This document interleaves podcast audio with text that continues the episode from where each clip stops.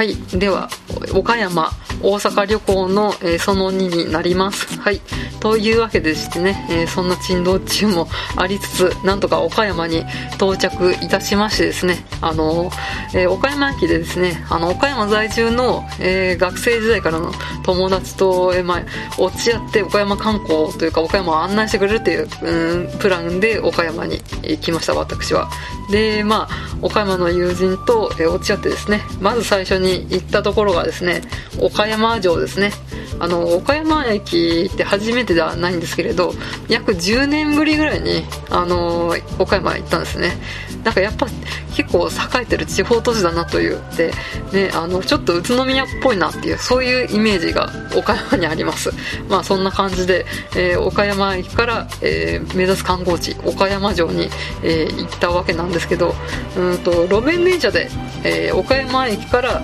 10分ぐらいのところであるんですね岡山城って。うん。で路面電車結構ね好きなんでねこのテンション上がりました。あのよくねあの都電荒川線とかあとは長崎でも乗ったことがあるんですけど結構ねテンション上がります。私路面電車乗るのが好きなので。でこのなんかね路面電車この岡山の路面電車ってなんか運行会社経営してる会社の社長がなんか猫が好きだからこの路面電車を猫のなんかこうイラストでラッピングしてるっていう電車が結構走ってですね。でその路面電車にねあの猫耳がついてるそういう車両とかもあってね大変可愛らしかったです。っていうのがあるねって地元のねその案内してくれた友達に言ったらあ本当だってって気づかなかったんかいみたいな感じで思いましたけれど、うん、そんなね、えー、路面電車で、えー、岡山城の方に行きました。うん、岡山城ね立派な、うん、お城でしたね。まああの改築に改築をね多分重ねては いるんだとは思いますけれどこう浮田直家秀家小早川秀明池田家っていうこうね主人をね変えつつもそこに、えー、鎮座してきたっていうそういうなんか威風堂々とした、うん、このねちょっとそこまでのね壮連荘厳な壮大さみたいなのはないかもしれないですけどその大阪城とか名古屋城とかなんか豪華絢爛みたいな感じではないんですけどやっぱそこをね岡山の地をね見守ってきた感が、ね、こうひしひしと、ね、静かに伝わってくるそんなね、うん、渋いお城でしたね。まあそういう歴女ぶりをね、まあアピールしてるわけなんですけれど、まああのこのね、えー、岡山城を建てたあの浮田家はあの豊臣秀吉に重用されて、えー、まあ、このね可愛がられた、えー、家臣なんですけどあの、まあ、もちろん豊臣秀吉に、えー、可愛がられた、えー、家なので、まあ、関ヶ原ではね西軍につくんですよね。あの石田三成ですね。でまあ皆さんご存知の通り、えー、関ヶ原の合戦は徳川 VS 豊臣かっこ石田の戦いで結果的に徳川家が勝つわけなんですけれどまあそれでですねこの上司でやった、えー、浮田秀家っていう、まあえー、この岡山城の城主ですね。はあの八丈島にですね島流しの刑を、えー、受けてですね島流しをされてしまって、えー、晩年をそこでねあの過ごすわけなんですけど私八丈島に行った時にこの浮田秀家の像とかを見てるのであなんかこうねあの浮田家が、えー、栄えた栄光の地にねあの来ることができてちょっとね感動しました。うん。っていうのをね地元の そのやっぱ同行した友人に話したら 知らなくいって言われて「おい!」っていうね。なんか小学校とかでね浮田家のなんか歴史とか習うのをすら習ったような習ってないような。多分習ってないと思うよって言ってたんで。なんかあんま教えないんだなって思いました。うん。なんかね仙台のね友人はねめっちゃ伊達政宗でねめっちゃ詳しかったんですけど。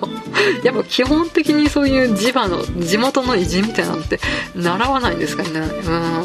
私あの埼玉にね行田の忍城って言ってノボの城のモデルですけど、うん、もうちょっと習ったりとかねしたんですけど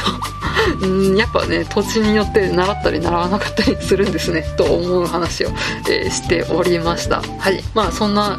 友人とですね、まあ、次なる観光地に向かうということで、えー、次はですねあのベタ中のベタ倉敷にね行きました。うん。岡山駅から電車で20分ぐらいですかね。で、そこから、えー、倉敷の駅から、えー、徒歩7分ぐらい歩くのかな。と、あの、白壁の美観地区っていう、そういうよくね、テレビとか、ね、そういうもので紹介される、えー、観光スポットに行くわけなんですけれど、うん、本当に白壁の街並みとあと倉敷川っていう川っていうか堀があるんですけど、えー、倉敷川沿いのこの柳並木のゆったりとしたね。そういったこう風情が広がる場所でしてね。うんなんですがやっぱし ゴールデンウィークなのでめちゃくちゃ人がいました。その地元民の友人もね、こんなに倉敷に人がいるの初めて見たって言ってたんで、まあ、かつてないほどの人手だったような、っていう感じで言っておりましたね。うん。で、まあ、倉敷のね、街並みを見るっていうのも、まあ、目的だったんですけど、えっ、ー、と、なんか、桃子っていう、うお店のパフェがなんかこう有名らしくて、まあ、やっぱ岡山ってこうフルーツが結構有名らしくてですね、そのフルーツをふんだんに使ったパフェを食べようと思って意気込んで行ったんですけ、ど、1時間40分待ちですって言われましてね、もう断念しました、もうそこで。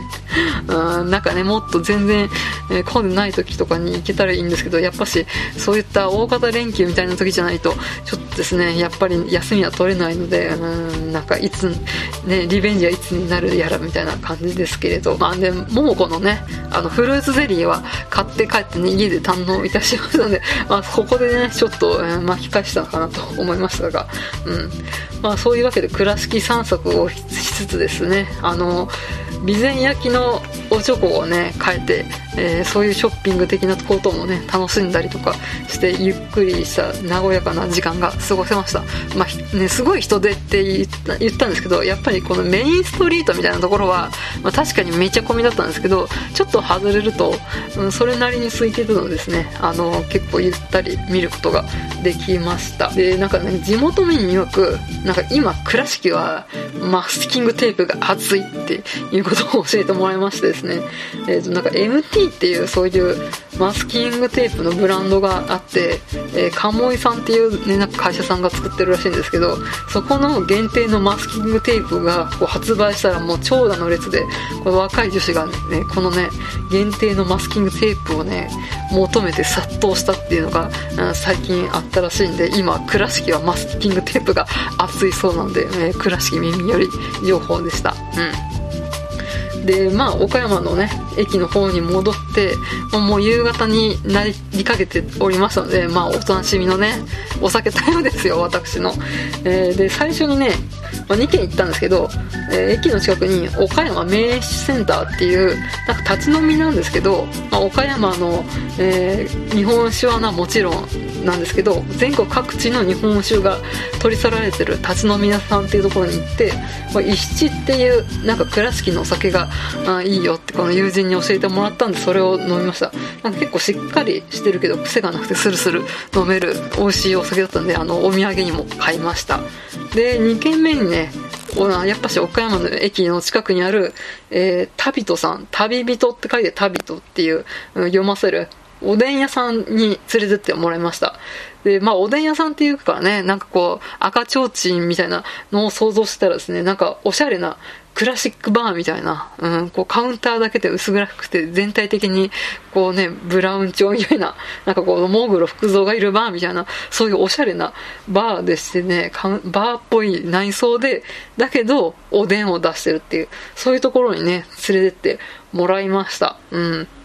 結構おでんもね、あの、1個500円以内とか300円とかで、結構リーズナブルなんですけれど、まあなんか、このマスターのこだわりをおでんみたいな感じで出されてですね、うん。なんか4種の薬味とともにですね、あの、食べるんですけど、そのうちのね、一つのゆず、ゆず胡椒がですね、こう本格、えー、柚子風味とですね、えー、すごいピリ辛の、えー、胡椒でですね、なんかちょっと、あ、大人の